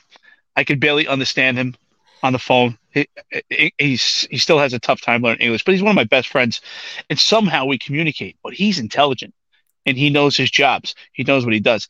The reason why he couldn't pronounce the escalation, I have friends that are disabled. I support this. There's there's plenty of people that are extremely intelligent, but they don't have that silver tongue as some people do. But the reason why he couldn't say it properly is because he was thinking at the same time because he had no idea what his job is. It was completely reflective of his face, the mannerisms, the way he sat back in his chair, the way that he didn't even know who to identify who he's speaking to because he didn't know his job. That's why he mischaracterized and did not say that name correctly. That's why I'm making fun of him because he doesn't know his job. He doesn't know what the options are. He could not even figure out. I think he's obviously just a figurehead. He's a name. Again, we promote people to deputy commissioner just to give them a title so we can hook our people up. I think we can identify someone else who was recently hooked up with the rank of deputy commissioner for not doing a good job. I think there was someone else we just recognized that. Do you remember? I don't know, bro. I've been blasting everybody. Deputy Commissioner Holmes. Oh, oh yeah, of probation. Yes, out of the yeah. Yes, absolutely. Deputy. Commissioner. So yeah. But again, I just think that the reason why he couldn't speak and he had a complete fumbling of the mouth is because he doesn't know his job. That yeah. is a major problem. You can't even. He should have been so excited. Here you are. You're the deputy commissioner of community affairs, which usually is not someone that we actually hear from at a meeting like this. You have an identity. I, I'm sorry. You have a chance to speak out he should have been excited to answer this question, especially an opportunity to talk about kids and de-escalation is such a buzzword. This should have been so easy for him. Hey, I got kids involved in this program, and this is what they do, and it, it, it helps them de-escalate. He didn't say anything. I mean, do the kids meditate? Do they play basketball? What do they do? Nothing. We don't know anything. And but yet they changed the program that we don't know about a month ago. He couldn't even figure out when it was changed. You think he would know that answer erratically. He would know it right away, exactly. Oh, I know the exact day why we change it. He offered zero substance to the table, zero. Yeah, and I would love to know what what what the the chair of the public safety committee thinks because obviously she was like, "This guy's an idiot. I'm not asking him any other questions." obviously, you know, she told him where he had to look. Hey, I'm over here. She corrected him on the de-escalation, and the other thing, he goes, "We turn out of 127 Pennsylvania." So does he even go to that building? Because it's it's 127 Pennsylvania Avenue is CAB. It's the headquarters for the Community Affairs Bureau. I'm gonna say he doesn't turn out of there, and he turns out of One Police Plaza because it didn't even sound like he was real familiar with it. It's also called 127 Penn. A lot of people call it. You know, that's the name. Um, beautiful building, but it seemed like he wasn't too familiar with it either. 127 Pennsylvania. Like what? That's where we. That's where they turn out of. And I think he did say that, right? That's where they turn out of. Right? Like I'm pretty sure. Can you play the clip again? One more time. Let's listen to it one more time. This was good. Good morning, Deputy Commissioner Mark Stewart. In morning, place, we have an option program that we have, um, it turns out, at 127 in Pennsylvania. And their main objective is to take our youth and teach them skills, de-escalation, and is the is the training altered to young people? I'm over here. Oh, oh hey, hey, mm. how you doing? Um, yes, it's altered to able to, able to young people, and there's been a great success in our options in our program. Um, the success has been so great that we're going to spread it to four four boroughs now. When was the last time you revised it and revamped it? Excuse me? When was the last time you revised it or revamped the training, the oh, de-escalation training? We revised it uh, probably about a month ago. oh my god, I can watch this all day. Actually, you know what's interesting? We revised John- it probably about a month ago, I- I- but like that that that that deserved one more question. What what'd you change? It deserved one more question. It did. It deserved one more question. He says She it's failed very us. Very telling what he says. So I, I had taken this course, and it was about doing investigations and interrogations. And when people lie about something, they remove themselves from the equation. So they won't say the word I. They'll actually say they, it, them, or it happened. So if you you listen, he says it turns out at 127 Pennsylvania. He never says I or we because he doesn't. That's where the lie is. So subconsciously he removes himself from that story. That's how they do some of these homicidal uh these homicidal interrogations. They'll ask somebody from the start of the day of what they did the entire day, and they'll say, "I went here. You know, I went to the store. I bought this." And when it came comes time to when they actually have to talk about when they actually committed the act, they'll they'll say, "It happened around this time. You know, they did this." Uh, they'll say, "Went to the store." They won't say, "I went to the store," and that's exactly what he said here. He said, "It turns out." You got to hear that. If you hear that, if you ever have an opportunity to listen again, it says, "It turns out for 127 Penn." I think it's pretty telling here that he probably works remote, or I don't know if he actually works or, or what he does, but I don't think he's ever even seen his building on Google Maps. I mean, dude, he he was three sentences in, not even. He was a few words in, and he just started fumbling through this big book that he had in front of him. You know, I don't know what he was looking for. You know, like what? I mean, Well- I, you know, I, I don't have a book in front of me. I don't, I don't have any information in front of me. We just come on here and talk shit. Sometimes we upload video, sometimes we don't. I mean, he doesn't know his job. Clearly doesn't know his job. Complete embarrassment, complete incompetence to the NYPD, complete failure on Keechant Sewell's part. I know she was embarrassed sitting there. I know Jeffrey Maddrey was embarrassed sitting there. I know everybody there on the NYPD side was like, oh my God. Here we go. and I guarantee they were all laughing about it driving home. I guarantee it. I guarantee it. What what were the skills that they learned? He said that they it's an option program. They learn they learn skills. What what are the skills that these kids learn? He didn't tell us anything. He had a fumble to the papers. Like I got papers right now because I'm writing down notes as we talk. It's great. He fumbled to the papers to find what? You have 10 seconds to answer a question about your job. Your job.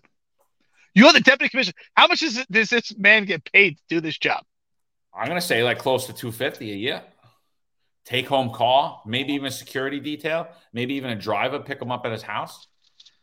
I mean, I- what does he bring? I, listen, should... I'll retire all over again and give this guy my salary because he's obviously he's going to be effective. Eric, it's a good thing you retired too. We where, where our money, the money that we left on the table, is going to great places, as we can. I wish that question was asked to, to Darche. Do you think that instead of asking about the cops, do you think that this man has earned his salary a year? Do you think that he's going to be affected? I mean, maybe he has software to deal with. I don't know. I, I mean, he did. I, does he need glasses? He didn't even know where the lady was standing. Uh, It was very quite telling. You and I do a, a two hour, two and a half hour, three hour podcast, an hour with no notes, and we just talk about uh, experiences that we have actually delved in and knowledgeable. And we we did our jobs, and we still remember it. I mean, he, he- he he's doing the job as we speak. He clearly doesn't know it, but he was a cop in the '80s, and every time I hear one of these chiefs talk about being a cop in the '80s, apparently they were the best because they dealt with all this crime that's going on. So, Yeah. any thoughts on that? No, yeah, I mean you're you're right. I we I listened to I sent you Rita Cosby show. Monahan was on the Rita Cosby show, and she asked him, "Do you think like policing is a good job now?" And he's like, "Ah, it was always a tough job. I was a cop in the 80s." You know, I can't even do him. I'd have to I'd have to put a bunch of rocks in my mouth, but. He, you know, he's like, it was always a, it was always a, a tough job. I was a cop in the '80s, you know, and the murder rate it was worse then. I mean, the city was worse, but the being a cop was unbelievable. Those guys did whatever the fuck they wanted. They were kings of the city. Nobody bothered them. Yeah, and it was after the 70s when cops were being assassinated. But I worked for a lieutenant one time. You know what he shows me? He shows me him and his partner in a Polaroid. It was a Polaroid of them in Miami International Airport. And he goes, Yeah, we used to play this game on patrol, how far you could get in one tour and take a photo. And this is what these guys were doing. You know, that's how much freedom they had. That's how much, you know, that's how it, it, was a totally different job. And they weren't intrusive police like we were. And they weren't held to the same standard. And they didn't have the same policies. I mean, the patrol guide was nothing. The patrol guide was probably this big. Don't drink and drive. You know, uh, you know, that I mean, I, I I heard stories from old timers that they smoked weed on the job because it was legal at the time. Pot was still legal. They're like, yeah, when I was a kid, we, we used to smoke pot in the car. I'm like, what? They're like, yeah, weed was legal. I was like, what? I was like, it was? You know, it's ex- extremely reflective. I used to always use the terminology. I used, to, I used to find it funny. And John, you know what I'm talking about. And the cops, any my cops that are out there listening to this, you know what I'm talking about. You see that cop, and hey, if it's you, I I, I would laugh at it. I, I'll tell you to your face, I'll still laugh at you. And cops would go from one precinct, be transferred to another one, and they would they would wear on their gun collar brass. So for, for civilians that, that, don't understand, collar brass is actually it goes on your actual collar and it signifies the precinct that you work at. So if you worked at the seven five precinct, there should be extreme amount of pride working at the seven five because it's arguably probably the busiest precinct in the entire city on many levels. Now, if you worked at the seven five precinct and you got transferred to the 100, which is probably arguably one of the slowest precincts in the city, you might be that guy that that takes that pin from the collar brass and puts it in your cuff case so you're identifiable to the other cops and they know oh he worked in the 7-5 it's in his cuff case. So i used to say guys wear that for street credit. But my question used to be so i would approach these guys say hey that's great. You were in the 7-5 but did you work in the 7-5? Just like I told guys that worked with me in the South Bronx. That's great. You drive around the South Bronx, but do you actually work in the South Bronx? I will take the guy that works in the slowest precinct that actually does intrusive police work over the guy in the 7-5 that drove around with blinders and didn't do his job or wanted to be the TS, the telephone switchboard operator every day because he was scared of the street. So to me, that means nothing. Hey, Chief Monahan, that's great. You claim you were such a tough guy. You were out there in the 80s. Well, it wasn't very reflective when you took a knee during the riots and you bowed down to everybody. Yeah, you got into a little scuffle when you got attacked on the bridge, but you had to. You had to defend yourself. But where were you taking a stand? You didn't take a stand. You took a knee. That's what you did. So don't compare to me how tough it was in the 80s and compare to the guys now who have to wear a taser have to wear a body camera, have to have all uh, business cards. I'm going to say this right now, and I know that a lot of our viewers might not like this and some of the old timers, but this is the truth statement right now. None of those guys would be prepared to put a uniform on today. And none, zero. In order to transition to be a police officer today, as we served and as we move into this crazy time, they would need extensive amount of training and time to get comfortable with even just a phone in their face. These guys didn't even have phones in their faces. So don't tell me you had it worse. Yeah, you drove around, there were more homicides, but what did you do? You didn't engage the public in the manner that we did and the guys are and girls are doing now. Absolutely not. There were transit rooms that some of these guys were hiding out and sleeping, getting naps in their tour in their tour. Same thing in housing you are not held accountable in the manner that the police officers are when we served and they are today. So stop comparing. It's completely it's apples and oranges. It doesn't compare. I, I, hate hearing that. I hate hearing that tough guy talk. Yeah, it's great to tell stories that we can't even verify. Absolutely ridiculous. I, that's my point on that. W- what do you think? Yeah, listen, I mean, they, they were great cops back then, too. There were some cops that were unbelievable and they were out there proactively policing, but they weren't held to the standard that these guys were. And I, th- I do think there were a lot rougher guys than this generation. So I do get a little bit of the, oh, we weren't pussies like these guys. well, that, that, I agree with that. I'll say that they weren't a lot. They, they were, you know, they were different guys. I don't think they last here. I think they leave. I don't think they'd be able to deal with the micromanagement. I don't think they would. I think they. I don't think they make a 20 year career. I don't think they make a 30 year career. I think right off the bat they're going to be like, "What the fuck is this? I'm not doing that. I'm not doing this. Who the fuck is this guy telling me to, what to do? You know what I mean? Where the body camera, all that stuff. I mean, I, I and and I said it before, and I'll say it again. You know, I think most of them would get fired if they really went out there and you were like, "Hey, I'm going to make you a cop for one day." I think in that first tour, they're getting fired. They have the, or whether they get fired or not, they'll they'll have committed a fireable, multiple fireable offenses today. So like, yeah, I, I, you know, I have a lot of old timers following me on Twitter, on Instagram, and I love interacting with them. There are some people who didn't forget, but there's a lot of guys that are like, ah, it was always a rough job, kid. It, you know, it's not. A, and I'm like, you have no idea. You don't know what you're talking. I was like, you don't know what you're talking about. This is a totally different job from the time you were on. You don't even know the pressures of it. And and I'll even go for like a generational, just a little bit before us, the guys that are in like their late 50s coming up on that 60 now. You know, even when I was talking to them, and in my career, I was like, there was a huge disconnect. I was like, dude, you don't even know what you're talking about. You know, you were smacking people in the face with radios, and and you know, like like, and I'm not saying that because all of you guys were doing it. I'm saying because specifically, this guy's telling me a story that he smacked someone in the face with a radio. You know, and I'm like, I, I, you know, I'm like, I, you can't do that. Like, it's it's you know, I, I, I again, I think that we're better cops. I think we serve the community better. Um, but you know, I do think that we are a less aggressive department at this point. I, when me and you were cops, though, when we were young rookie cops, we were the most aggressive version of the NYPD there was, the most proactive police. We actually did the job, not that we were beating people up. I mean, when we well, if we had to, if they fought, but we didn't. We didn't. We were. We had very strict accountability but we were a proactive, aggressive department. And that was the mentality of the department. To thrive in the department, you had to have been a good cop. If you weren't a good cop, you got shunned upon, you got all the shit details you know you didn't have an easy road i mean that's that's just the truth of it and and i still say at some points i think that it was a better version it was a much better version of itself at that point people were more trained there was more of a mission there was more officer safety there was a lot more public safety i mean I, I know personally i didn't worry about my wife or my parents or my sisters or my friends I knew that if they called 911, there was going to be somebody just like me showing up there and they would handle that situation. I don't have that feeling anymore. You know, I love that statement that you just said. That's so true. I, I agree with you. You you knew that someone else wearing the uniform had the same ideology, had the same principles that you do, and had the same aggressive control that you have. And, and I love the comparison.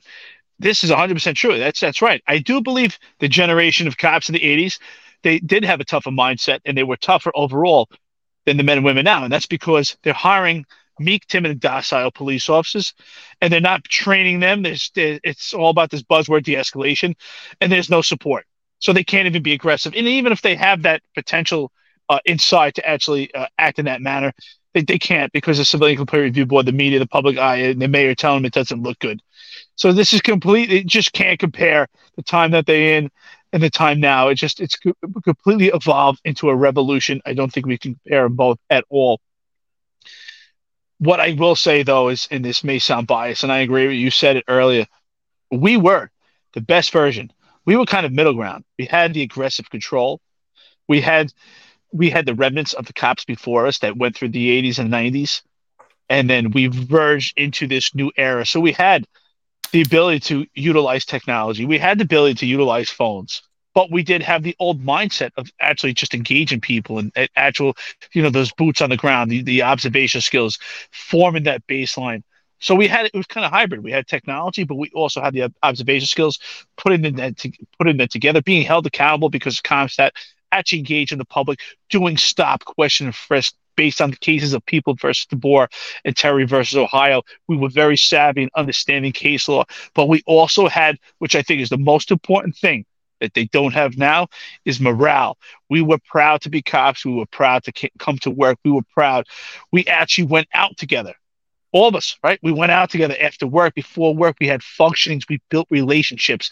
And if the public understands, that's very important to your public safety, that the cops have camaraderie amongst themselves so that they address the public. What John just said is completely clear and reflective of that. So that when John feels comfortable that his family is safe, I feel safe because there's someone just like us who's going to respond. Because now I say to myself, damn, if I still lived in New York City, if my family had a problem, who they going to get? Who's who's responding? It's questionable. The two that respond, you might have to say, "Hey, can can you send two different ones?" Uh, this is not going to work. This is, they're not going to help. It's unfortunate. I'm not making fun of everyone. There are some great cops that are out there right now that that have that primal aggression and they have control.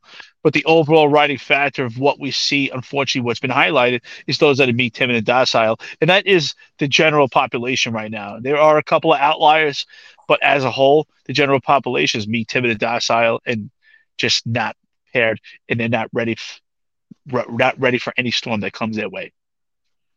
Yeah, no, I I, I agree 100%. The overriding, you know, there are great cops out there 100% but the overall is not. The majority of people that are going to show up when you call 911, you're going to probably say, "Why the fuck did I call 911? I'm never calling. I'm never calling again." You know, and then you know who's beat down, who's you know experiencing whatever they're experiencing at this point. I mean, I I uh, it's funny. I got one of my haters that is always like bashing me. I won't blow him up, but uh, he uh he messaged me the other day. He said, "Do you think that this is still a good job?" And I said, and I said to him, I was like, "Well, I was like, listen, I love the NYPD. I don't know if you know that. I'm like, I know you think I probably bashed the NYPD. I'm like, but I love the NYPD. I love New York City. I think that it's in a really bad time, and I feel really, really bad for you guys." I, I, I, I loved going to work. I loved doing the job. I have very fond memories, and I would not change it for the world. Like there's nothing else. I wouldn't say, oh, I'm going to go back in time and I'm going to go make money. I could do that. I still have the option now. I could still do it now. I don't have to be sitting here doing this. I could be making money right now instead of talking to you guys. Um, you know, I it wasn't my focus. It, it wasn't what made me happy. I liked. I'm. You know, I like. I liked doing what I did. I liked being a, a New York City police officer. I liked living in New York City. I loved all those things. You know, though it's where I grew up. I always lived there. Um, I was very proud and uh, I said, you know, but I think that I think that this too shall pass, as long as there's people like me and like Eric pushing back. And he said to me, "I'm in BMOC now, and I think I'm going to vest out." And I was like, "Wow, that's fucking," you know. When I was in BMOC, the last thing on my mind was I was going to vest out.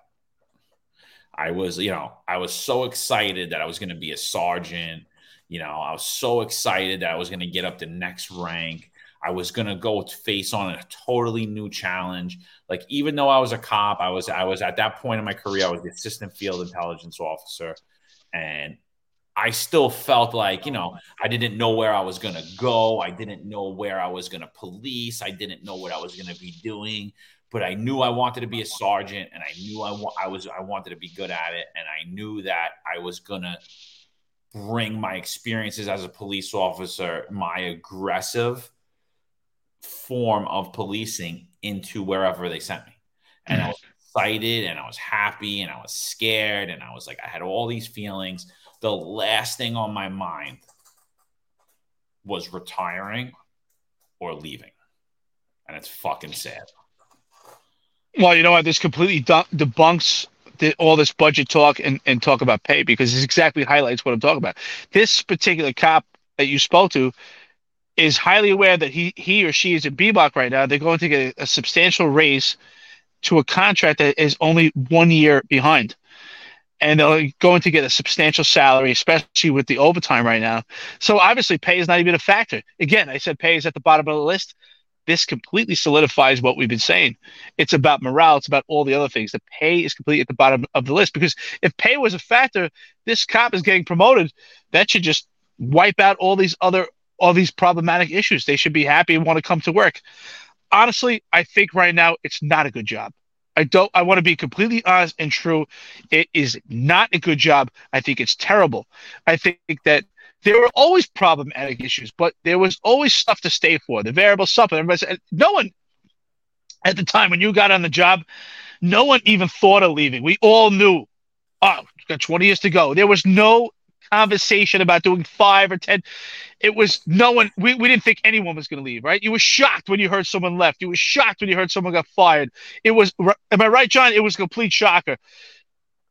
Now that's a completely different game because at the time, because the morale was so good, all the other factors, it was worth overlooking problematic or minor issues. But there's so many issues right now that are compiled up. It's just not worth saying.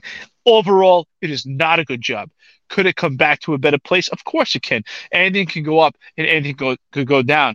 But a job is not a career. It's not the same thing. And I don't think it's a career anymore. It's just that. It's just a job. I think it's a job that's worth leaving and not worth staying. Yeah, I mean, and, and I'm just going to go right now for the public, but even for the young cops, you know. Listen, I made great money. I made shit money when I was a cop. I made shit money my first uh, three, almost four years as a, as a sergeant. I always, and I always did overtime. By way, I always did an excessive amount of overtime. I always did overtime, right? Um, and I made shit money in all that time. Young cop, young sergeant but then after that, I made very good money, man. And I didn't get to LSA like uh, Eric at that point, and I didn't even hit top pay at that point. Um, but even my salary as like a second year lieutenant, I mean, I loved it. I'll I'll do anything at that salary at that point. You know, I'm like I could live my life comfortably. I could go on vacations. I could drive nice cars. I could do whatever I want to do with that amount of money. Um, you know, I set myself up for that, obviously. Um, but, you know, there was a lot of years of, of struggling and building to get to that point. But I made great money. Money was never an issue for me. I actually miss the money now. I'm not getting, I'm not getting paid right now, and I miss it. You know, it's, uh, I mean, I'm, I'm making money doing other stuff, but that money was solid every every two weeks. Bang, bang, bang. Seven dollar seven dollar uh, out of your paycheck for healthcare. I'm paying twelve hundred dollars a month for healthcare right now. Um, so the money, like when people tell me about the money, I'm like, well, you know, the money sucks when when when you're starting out, but it's it's to, as you build through your career, right? I always did the ITHP in the 50, and it's something you new guys can't do, which is terrible. And and you know, I was getting about I think I was at the point where I was getting like thirty thousand dollars a year just in interest, just showing up to work. Just showing up to work, my pension was accruing thirty thousand dollars in interest. That's if I never put a dollar into it. So I mean, to me, it was a pretty lucrative career. You know, again, I don't really come from anything, and I live a pretty good life now, and I am not even getting paid, and I, I vested at seventeen point eight years to be exact. Um, you know? So I, I i i the money i don't i don't think like when you're saying oh people don't want to take this job you know there were guys coming on this job for 25 grand and it wasn't that much cheaper to live in the city than it is now. It just wasn't.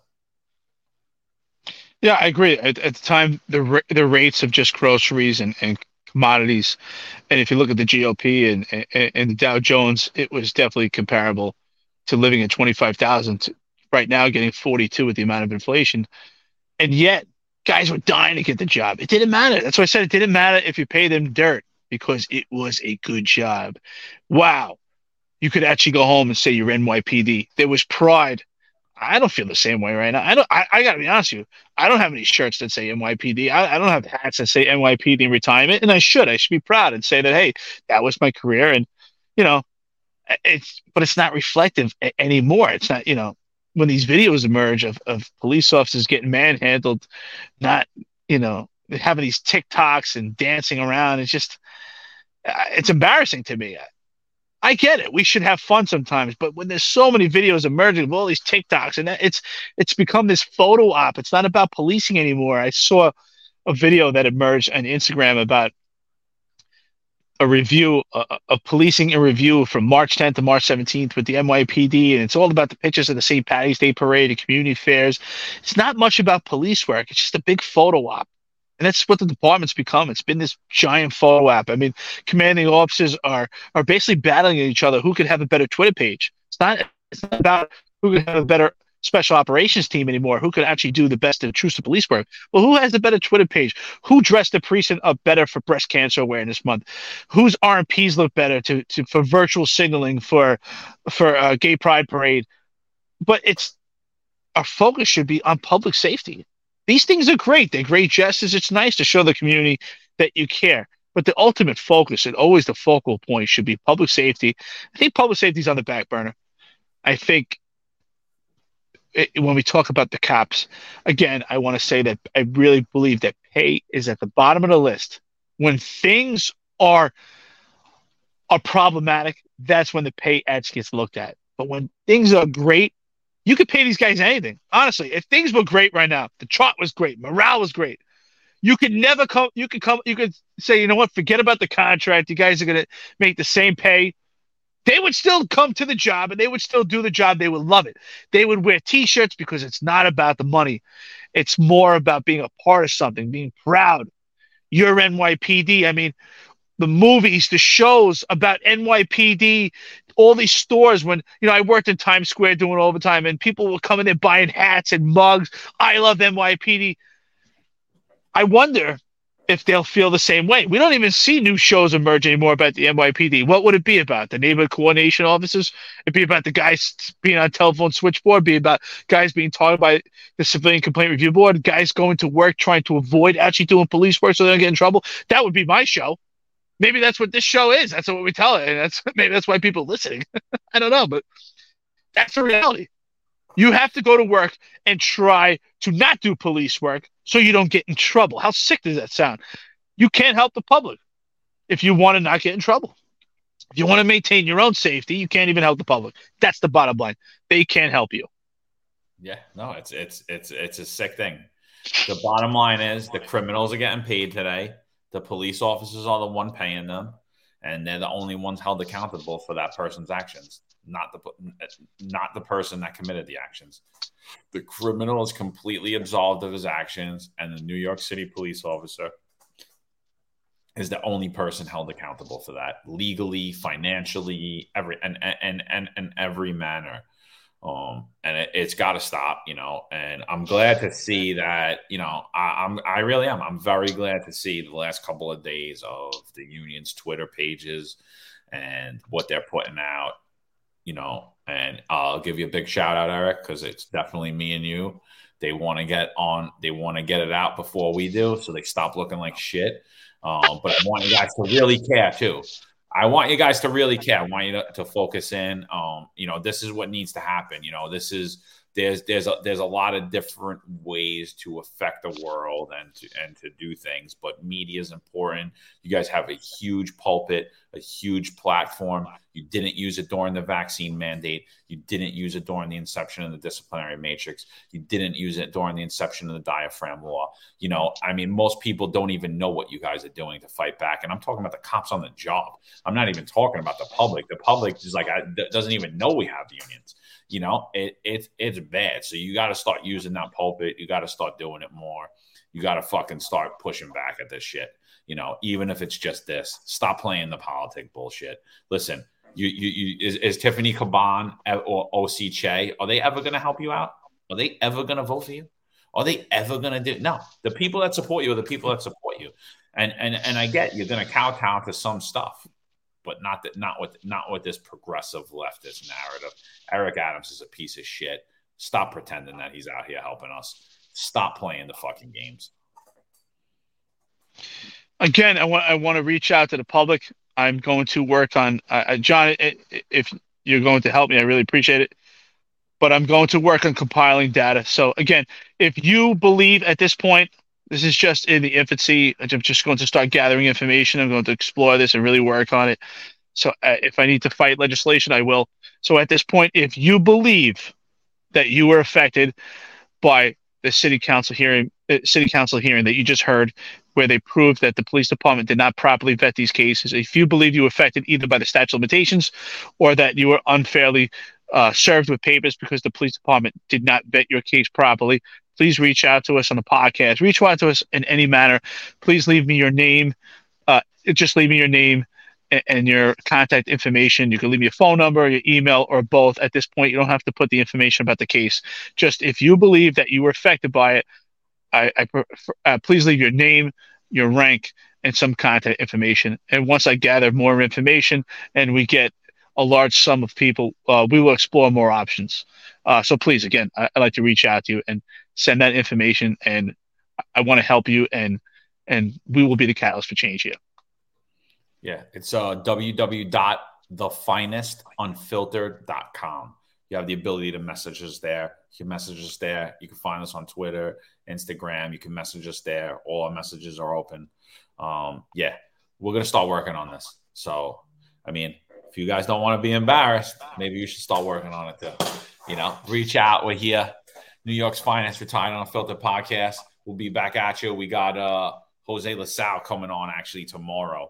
Um, I don't know when this will come out. We might put this out after, but he's he's coming on the day after we shoot this one.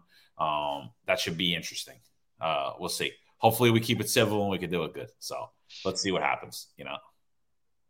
Uh, that should be the ultimate goal. That nothing they say is personal, and uh, we shouldn't take anything they say personal because uh, these are not not people that I characterize as as quality people. I've some of their followers had given me death threats on on Twitter and Instagram. Quite funny. I mean, the death threats come from uh, people that look like they couldn't fight with a paper bag, so it's pretty funny. I find it humorous. So, uh, you know, if you, if I had an opportunity to see these death threats, I, w- I would show it to you. But uh, Cop Watch was was kind enough to take it down. So, but uh, if you have an opportunity to, to see some of these guys, it, it's great. Believe me. Oh yeah.